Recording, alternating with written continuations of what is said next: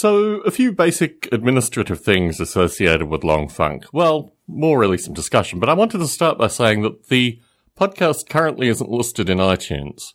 I mean, it's there, it's just not searchable, which is a very strange way to be, and my suspicion is it relates to reviews. So, if you like this podcast and if you'd like others to find this podcast, if you can go to longfunk.com, click on the iTunes link, and leave a review associated with this podcast, it'll mean that the podcast probably will be, I don't know, it's interesting actually when you think about this. I'd probably record Long Funk for the dozen or so communicative listeners that I have, plus probably, I don't know, maybe a couple of hundred folk that tune in on a periodic basis. So the podcast is a Ape Reality level. Ape Reality is a podcast that I did for a number of years associated with Noble Ape. Don't do it really anymore. I occasionally put podcasts in the feed for Ape Reality.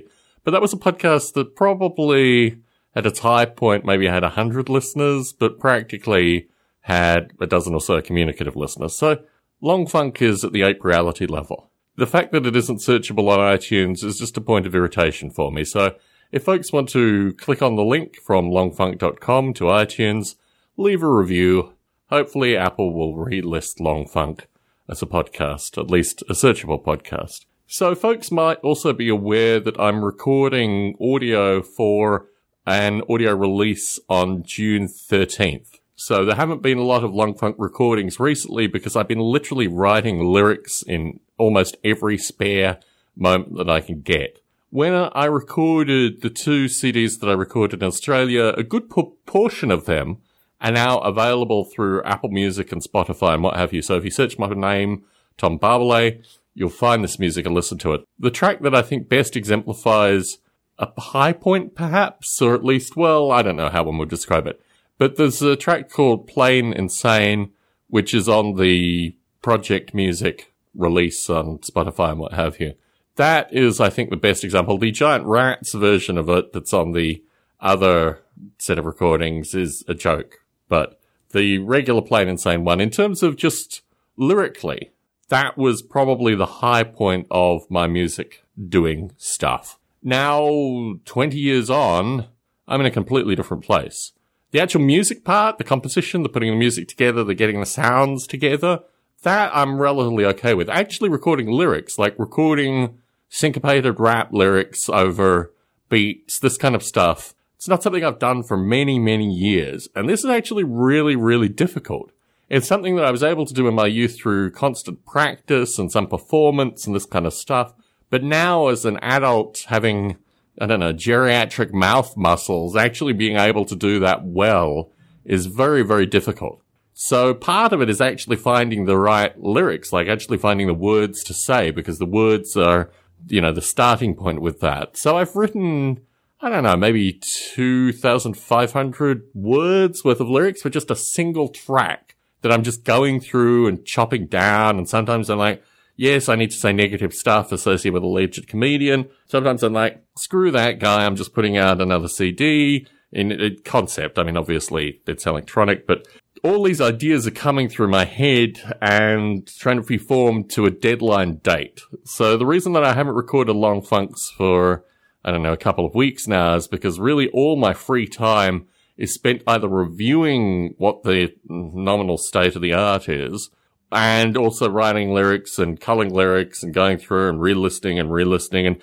my feeling is once this thing actually comes out, it will be a huge sense of relief for me because I spent so much time working towards this thing, which I think is a good thing. Don't get me wrong. I mean, the, the disturbing part associated with all this stuff is actually a majority of this work in terms of just the audio recording and what have you, like the music of it was there two years ago. And I was going to release it last year and then this nonsense with this idiot came up and then I didn't release it and I, it basically killed my momentum. So it's not necessarily restarting a momentum. It's just finding words for these particular tracks.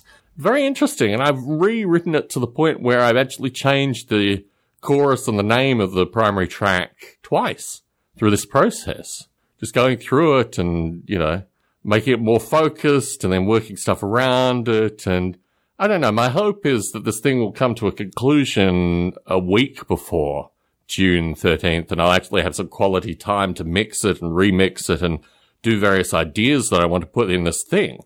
But who knows how it's going to come together because ultimately I've got to work, you know. I got a bunch of other commitments that are inhibiting this time and what goes on over the next two weeks is anybody's business. I mean, it could be going in a variety of different directions. So I also need to be very mindful that when I record this audio, I've got to do it alone. So my wife was down in Las Vegas for four days and my hope was I'd record it through that period of time. All work kicked up some stuff and a bunch of other things happened and I wasn't even ready lyrically. I mean, I tried to record three of the tracks just to get the basic lyrics down so at least I had something to work on. That didn't really work out, right? I realized that some of the lyrics weren't working together and then I kind of decomposed, recomposed. So my suspicion is it might even just be a single. Like this whole thing for June 13th might just be a single. If I can't get anything else together. I got a few experimental tracks I might throw in. Who knows? But you know, it's a difficult thing. It's a different thing than what I've been doing. And part of it is I should have been releasing music over the past 20 years. I mean, it's a muscle like anything else, but it's a completely unexercised muscle associated with the writing and performance of lyrics. And this thing, I'm just kicking myself about. I should have gone there and done this stuff frequently. Like I should have had three to five releases in the past 20 years of just music that I've been working on. It should have been something that I continued on as an active hobby and I didn't. Now we're in the situation where it's harder to do it now. Well, let's see. Let's see what comes together. But that's one of the reasons that the long funks have been few and far between is actually my free cognitive time. And this is taken away from everything. It's taken away from Noble Ape development. I've got the, I've got the planetary simulation like nearly there, like literally probably two evenings away from actually coming out with a fully functioning planetary simulation. And I've been working on this stuff, just getting it out. Has to happen. Has to happen.